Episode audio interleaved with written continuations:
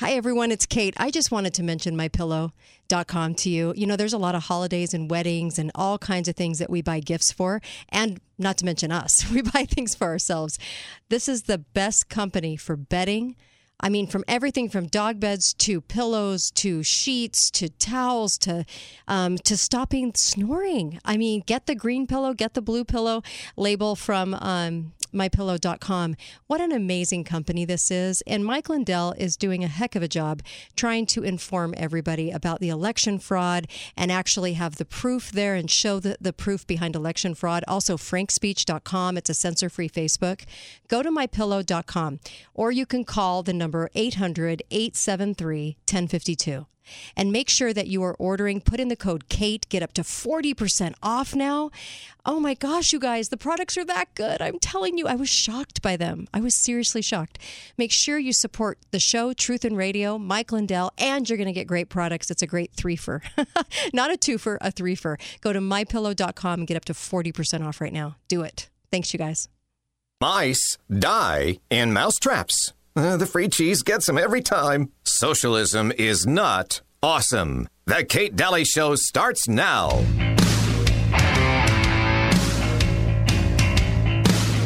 Why do I do it? Why do I do it? But why do you do it? Because I suppose you've got to do things that scare you. This is my, this is my extreme sport. Some people jump off mountains. Some people jump out of planes. Some people go deep sea diving. Some people jump over buses on a motorbike. I get up and say things. Hi there, welcome back. Last hour on a Wednesday. I've got Susan here. How are you? Hi, super. And uh, that was Ricky Gervais, uh, his extreme sport, saying things. I feel like that's our extreme sport, you know? People ask me what my hobbies are, and I'm like, no, truly, it's... It's just saying things that I believe in, but out loud, where a lot of people don't get that chance. I get it every day, and it's, uh, wow, it's it's a double-edged sword, let me just tell you. Um, well, went through a couple of topics with Melissa, three different subjects, all very interesting things to think about. We're going to do the same in this hour. I'm, I'm excited to do that. You know, the the, the story, I, and I you brought this up out when we were on the break, and I just wanted to kind of reinstate this. The story that Fauci funded Wuhan kind of secretly, and that he was the only one that did it, and then Wuhan released this, that isn't true. Like, th- the part that's not true is the part that they will not talk about in the press, and the part that they don't talk about in the press is that we were very much in bed with the whole situation, many, many, many people here in the United States, um, and uh, and saw it all the way through. China did not just go rogue and do something to us. And so when people call it the China disease, I always want to, I always feel like I should, I should really make sure that people realize where I stand on that, because that is how they're, how they are describing it in the press isn't, isn't right. Well, you know, we were very much in bed and paying for it and saw it all the way through and kept that under wraps. And uh, we just, we wanted somebody to blame. We wanted to blame them solely for it, but that's not exactly what happened. What's your take on this, Susan? Well, more and more information comes out. And in two thousand fifteen, Doctor Barrick's researchers from the University of North Carolina Um, started this gain of function. So he was a British researcher, but he was working in North Carolina. And Zuckerberg's group funneled a couple hundred thousand dollars to him for this research. Hmm. So now you're getting the funding right, right. through. And he and he was in North Carolina. Yeah. So we pretend that it was just in one spot, in one place. Yeah, it wasn't. When we've been in cahoots for a long time. And I, I just wish people would recognize that, because it's usually when the media is pointing in one direction, you can pretty much go the other direction and be probably more near the truth, um, because they'll they'll never truly point. They might point in some ways to some of it, but never the whole truth ever. So no, when the media jumps on board, just always do a one eighty. Um, I love that uh, statement. Uh, somebody said that a long time ago, and it's so true. All right, so let's talk. Let's talk first about, because we've been talking a little bit about what's coming, and I keep trying to warn people that the World Economic Forum put out this. Uh, it's on Cargill. C A R G I L L two. Uh, they put out this document about this simulation of twenty twenty. So this was in two thousand fifteen. And they said in twenty twenty-two, we're going to have these shortages and everything and a drought and wow, and it's all coming. Well, we've been talking about this lately, have we not? And so um, let's talk about food shortages in the past. Let's talk about how they came to be. Yes. Because the manipulation, you're pretty much going to find some manipulation at hand. Well, this started because I was doing some genealogy research on my mm-hmm. own family line. And about six generations back, I run into this Haggerty name and where he came from. And then it's a big mess over in Ireland. And sure. I thought, I'm this is right in the middle of the Irish famine, the Irish potato famine. Mm-hmm. That has been drilled into our heads. That's the only thing it's called. So this Chicago researcher, and that's where I was born too, um, his name is Chris Fogarty, and he retired. He was a retired engineer. He started looking into his grandfather's history. He went over to England. He looked through the British records. His Irish grandfather served in the British military in Ireland. And so he was looking at all these maps, ordnance maps, food maps, where um, flour mills were. And then he started reading more and more about how mm-hmm. many soldiers were there. And he started to appreciate that it wasn't a famine at all because he could see the records of how they were exporting, mm. exporting the food. And other people will come around. Pretty damning. When you get into, because the regular history didn't really highlight mm-hmm. this, but the military history has the proof. That's the maps, the shipments, and people said, well, there was more coming into the country to help them. A lot of it, most of it was going to uh, feed animals. Hmm. And so he realized, he said, I felt really bad all this time. You kind of blame the Irish people. Well, they planted potatoes, then there was a potato blight, then they didn't have anything to eat, and they came over here by the millions. Mm-hmm. And w- that history tells us it was people making a mistake and then Mother Nature. Right.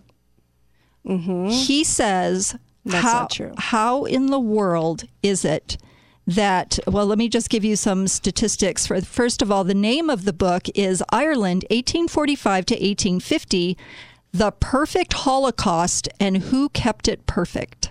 Ooh, ouch. Okay. Yeah, let's hear about this. He called it the Holocaust because for years during the time it was happening, the newspapers called it a Holocaust. That's what the newspapers were calling it. So he thought, I, I have got to put this book together, and he did. It had maps. He's working on his third edition right now. But it fascinated me that with the maps, you could see where, let me get to the number, it's like five hundred fifty-five flour mills. And then you can see where all the meat is processed across the country. Mm-hmm. It was a fully functioning and it was food, doing fine. food economy that was doing fine. And he said, what we're really looking at is a genocide. And so he went back fifty years to find his teacher, Um, who was very elderly at that point. And he said, do you remember teaching us how this was a famine? Right. And his teacher said, I was given a curriculum and told not to deviate from the curriculum. Don't tell true history. He said, we all knew it was a genocide and that food was being exported right under our noses. But the teachers had a curriculum. Part of the reason all of this happened is that most of the land in Ireland was owned by British landlords. Mm. And so with British landlords, they also expelled peasants from their properties. As this got worse and worse, people mm-hmm. were kicked out of their homes with nowhere to go. Right. So one of the other things... And what are we looking at? Oh, yeah, that's right. Wall Street's our new landlord in America, I apparently, know. And has been since two thousand nine, since the housing crash. It isn't new. They've been doing this for quite a while. Yes. But I, I do find the similarity kind of interesting. Exactly. Yeah. The whole Black Rock Because thing. They've been buying up homes. That's yeah. right. He said people would whisper about something else. It was the mass graves, mass graves. People just shoveled into these graves. He said the graves are one hundred seventy years old now, and mm-hmm. some of them are marked, But he said the funny thing about it is people still won't talk about it. And they have now started marking all the graves. But he said there are thousands, um, thousands of people in these graves. So all of a sudden, you turn around and your eyes are open. The scales have fallen from his eyes to say, this yeah. was done to us. And they had charts talking about the exporting of things. Yes, and where the, the military did. Where the yeah. original healthy economy existed. So that doesn't that make a lot more sense? Yeah. It does. Then people mm-hmm. b- became dependent on one crop, and when it yep. failed, yep, they all, and you go, that would be stupid. Right. And right. and why would they only eat, why wouldn't they just be normal people growing things? Right. It, it, it didn't ever make any sense. And so I love to go back into history on these kinds of things because we can learn so much from them, and they were willing to do it back then, uh, displace people. And then, of course, you know, it's kind of... It's kind of like the, the, the, the two punch. You know what I mean? You get them out of their homes and they're already desperate. And then, of course, you stop the food. And so with Wall Street as our new uh, landlord in America for a huge part of the homes, a huge amount of the homes, uh, the jacked up prices, they are jacking up rental prices. Could you see that happening here? And then all of a sudden the one two punch with the um, the engineered climate change um, results, because that's they'll, they'll exploit it for sure, um, into this manufactured drought that we're having that will end up as a result. You know, we can't have the crops, and then food inflation prices go up. And so that simulation from the World Economic Forum talking about the fact that, yeah, twenty twenty-two, we're going to see huge food shortages. I hope we're all ready for this. But look, I mean, you have to look at the manufacturing of these things. That's right. That's right. That there's sometimes a black hand, and Obama has used that mm-hmm. term too, the black hand. Um, he, so in their interview, there's an actual video of this, of him. He says in Cork, um, thirty thousand, it's reported, in mass graves in just Jeez. in County Cork. And so a total of five point two million, mm-hmm. five point two million victims total.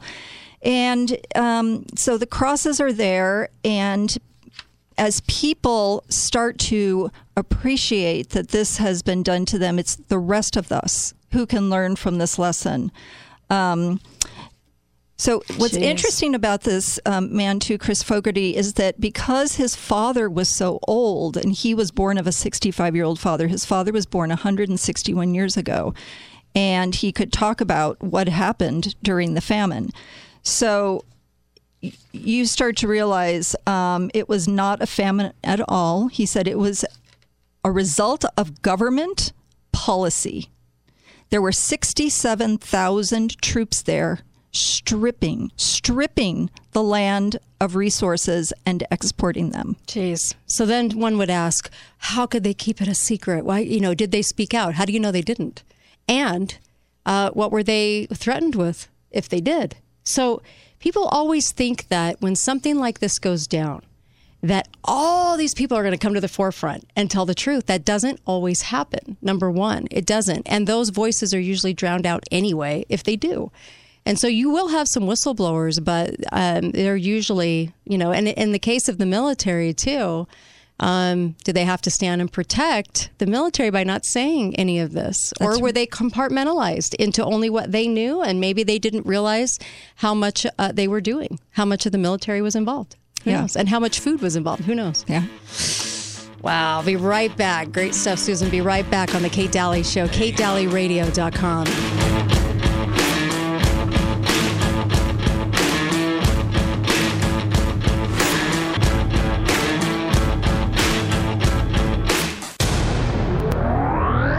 Talk lines are open now. Call eight eight eight, six seven three, one four five zero. This is The Kate Dalley Show.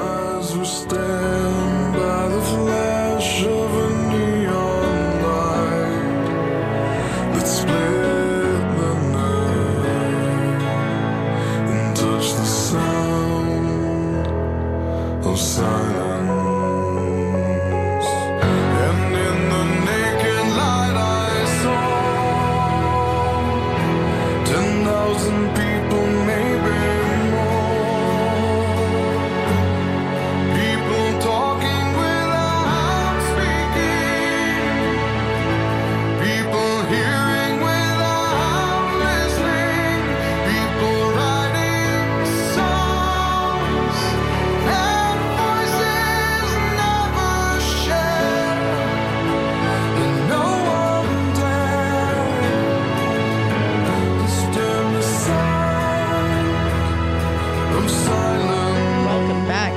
show covering uh, a topic, man, everyone I think needs to hear about, uh, just because they've really silenced it in curriculums in school, and they don't talk about it. It's uh, kind of like the Holodomor. They don't talk about that, much bigger than the Holocaust itself that we always talk about. Um, so many things in our society uh, that uh, they started back in nineteen oh six, a very concerted effort, the Carnegie Foundation, to strip us of true history.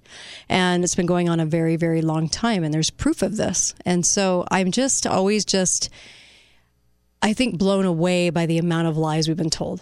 And when I asked Ed Griffin that question, how many lies has the government told? And I was thinking ninety-seven percent. He said ninety-seven percent. And I went, wow, that's wild. Anyway, uh, ninety-seven percent of what they do and say are lies. So I'm with it. I'm with Ed Griffin. I, I absolutely agree on that. Uh, welcome back to the show, balance of nature dot com. Go to balance of nature dot com. The, the best fruits and vegetables with no pesticides, no G M O, no, no nothing. Just fruits and vegetables, the best ones. They condense those down into uh, just the nutrients in caplet form for you, and make sure that you get these. Uh, in fact, three fruits and three veggies a day of the uh, of the capsules are just about perfect, and you get you're getting about thirty-one fruits and vegetables a day. Make sure you have even extra on hand. Uh, I would. In fact, go to balance of nature dot com and you'll get thirty-five percent off and free shipping. It's an amazing deal. Put in the code KATE, K A T E, and uh, you'll get the savings right away. They'll ship it out immediately. And I'm telling you, you're going to love this product. This is a great food supplement. All right, Susan. So a couple more things on the Irish famine that was very, very manufactured. Yes, it was. He control. calls it, his book, um, Chris Fogarty's book is called Ireland, eighteen forty-five to eighteen fifty, The Perfect Holocaust and Who Kept It Perfect. Ooh, ouch. So one of the ways they did this, not surprisingly, is there were one hundred one newspapers in Ireland, and he had a list of all of their names, and all except one was owned by the British landlords. Gosh. So anything that came out was the, well, like yeah. C N N, basically. Yeah, like everything was C N N, bought yeah. and sold, pretty much like it is right now. That's right. Yeah. And so anybody who tried to publish or get the word out was arrested. Therefore, uh, there was a man by the name of Dean Jonathan Swift who put out his own book, and he did talk about it. So they couldn't arrest him because he was part of what they called the ascendancy, and he was a protected class. And when you think of this, a protected class, they couldn't be arrested for anything. Nothing could be done to them. It's kind of like our kind country. Kind of like a foreign agent over here. Right. They or can't, our, nothing happens to them. They can own, do anything. Our own politician. Oh, yeah. What did Hillary say? She's right. the most exonerated woman in history, yeah, right? She, right. It's the same just thing. Threw up in my mouth. Go same ahead.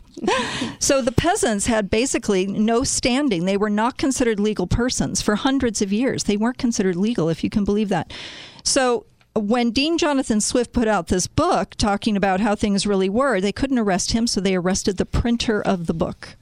Jeez. But he went about, um, he has a huge hero because he what he did was he wrote A Modest Proposal Um, as to what the Irish children could eat to help save them from a life of misery, and that he wanted them, because children were considered untouchables, but he was a member of the um, of the ascendancy, so he wanted them to learn to read, and this was just a proposal to try and help them out. So he was trying to do the right thing. This is that that five percent that mm-hmm. says, I'm going to stand up in the face of the crown right. and do this.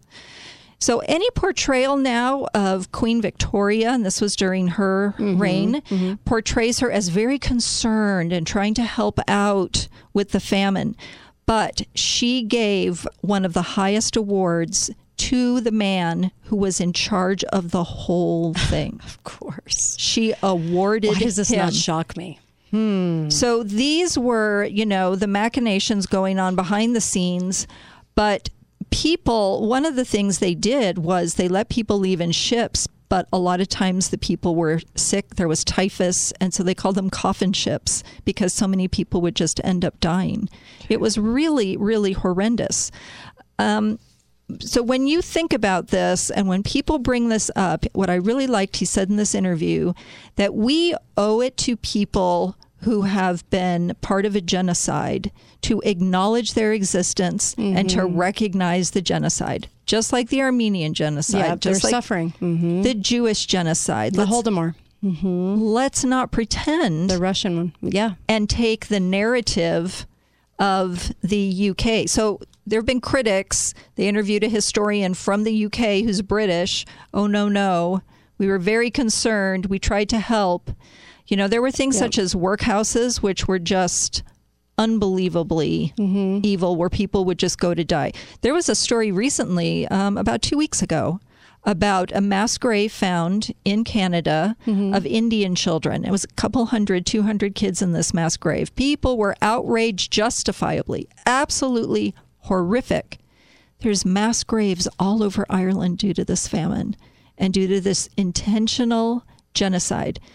It's been a battle tactic mm-hmm. of conquerors for millennia. Well, I mean, you look at the takeover by the Carnegie Foundation in, in our education, and they wanted teachers to be instructed over in Britain and then come over here. And it, you know, it makes a lot more sense when you start to think about it, because um, they wanted the, uh, certain stories to be told certain ways, so that we would never reflect back on history and remember these things as these things were being, you know, done. We wouldn't recognize them, right? We wouldn't think that the government would do them, but it makes a lot more sense. So they wanted them flown to to Europe to be educated, then come back here, and they wanted kind of like a designer teacher. They wanted to design the way they were educated. And uh, the Carnegie Foundation um, and uh, I think it was the uh, Ford Foundation, Um, there were several foundations, the Rockefeller Foundation, all involved in this. Um, this just getting out any true history at all and retelling the stories. And this is why you didn't hear about it when you were in school. No, that's right. And who was Queen Victoria's uncle was Prince Leopold of Belgium. Mm-hmm. Now, he is notorious, and his son, for creating genocide in the Democratic Republic of the Congo. The lar- the big central right. Democrat Congo, and it is one considered one of the most evil reigns of terror, essentially, that ever existed. And this was who was advising Queen Victoria. So it was kind of seen as, yeah. you know, mm-hmm. how do you erase your competition, your political competition, if there's these millions of people in right. Ireland? Right. So to think that... Oh, Just well, a convenient famine that got rid of a lot of their problems. Yeah. And it turns out who benefited? Well, I'm here today mm-hmm. because of a great-great-grandfather that right. came across on a boat, and I'm sure it was hell. We all, yeah. Right? I have a lot of Irish in my background. Right. And what I like what he said is um, it's a burden, but it's a burden to know this, that all mature, decent people should accept. We must accept the truth, and the truth really will set us free. Mm-hmm. And it won't free us of the burden of knowing about it, but it will free us up in many other beautiful, beautiful right. ways. Right. Because we can face it, acknowledge it, and now it makes sense. And then we don't, on top of it, just to add injury, you know, in, insult to injury, we do not talk about the fact that they were enslaved out of desperation of the things going on over in Ireland. They were enslaved, came over here, and treated like this. But no, of course, no white people, right? Because you can't talk about them. It's only black people in this country. And I'm sorry, but you have to understand that the white people were involved, very involved in slavery, and, and really, really more of servitude. It was a lot of a lot more of servitude, where they had to do a number of years. Um, but it, in any case, you're not allowed to talk about that. It's, they're like erased from so many things of, of that they went through. Of significance, yeah. of huge significance. And so he, we could teach critical race. Hmm. He talks about the people who went back to Ireland from America, and it was in part because they were having to pay rents here for properties in Ireland. They were still indentured mm-hmm. to their landlords. And it just sounds like the most horrendously oppressive, right. where you would just want to give up. Yeah. But luckily, certain ones didn't. And they stuck with it, and we are here today because the Irish people were tough. But when you look at who stood up and how the odds were stacked against them, there were people who stood up, and now there's people willing to look at it and acknowledge the truth. So it's important to correct people, right. and not to fall for anything that is done. Let's look at the news objectively and see the information that's coming in about our own food supply, all of these machinations going on right now, mm-hmm. the skullduggery of yeah. uh, who's doing what now and what thing just got blown up where. And the who- farmers in California saying they were dumping oh, the yeah. water yes. uh, into the ocean and saying that they were they didn't have any water. No snowpack. It was very, it's just very interesting because there are people, so many people speaking out right now. I know. Yeah. I know. So about to see this clearly, drought. yeah, mm-hmm. to see this clearly as a template mm-hmm. and to know very, uh, that this reign of terror of the British government and what they did worldwide. And he points out that half the regiments of the British Empire, half were put in Ireland. And he said, why would that have been? Yeah. And it's clearly to have created a political advantage by the stripping of the resources mm-hmm, the of, land. The, of mm-hmm. the land. Ownership. And our country did it to the Indians. Mm-hmm. So mm-hmm. it's a great lesson to teach your kids. Yeah. And so going forward, there's a clear narrative right. th- that makes sense. Not yeah. just people eating potatoes and they were too stupid. Yeah. To and, plan uh, for disease. Yeah. This is why we bring all of it up. We bring up the Holodomor, and most people don't. I've never even heard that word. Isn't that interesting? More people died in the Holodomor than ever did the Holocaust, but you would never hear about it. Nobody knows. Nobody knows. I remember Investigator Dave was the first one to bring it up on the show, and uh, people we just haven't. When I say we we've just been stripped of our education and haven't known it for a lot of it, you know, you have to say, well, we didn't know. But uh, there's no excuse now, not with the internet, not with all the resources we have. There's just no reason not to dive in unless people choose to put their heads in the sand, unless they just want to live in la la land. Then I guess you can. You can just believe the government cares for you and loves you. But I don't know why somebody would even believe that after all of the years of of exposing lies after lie after lie after lie. I don't know how anyone could believe that. No, that's right. They do. And they, they want to believe it. And we're sophisticated yeah. if we see the pattern. Holodomor was the U- Ukraine. Yeah. Ukraine, eighty million people, yeah. it says, or millions of people died in a famine. Oh, so many. So many more than the Holocaust. It was eighty years ago, yeah. Yeah, and uh, the Holodomor is just, it was devastating what they did. I've told stories from that on the right. air, and it's it was devastating. Devastating what they were able to do, but they did it. Um, be right back on the Kate Dalley Show. Don't go anywhere. We have uh, some other things we have to, we need to talk about, too. Be right back. There you go.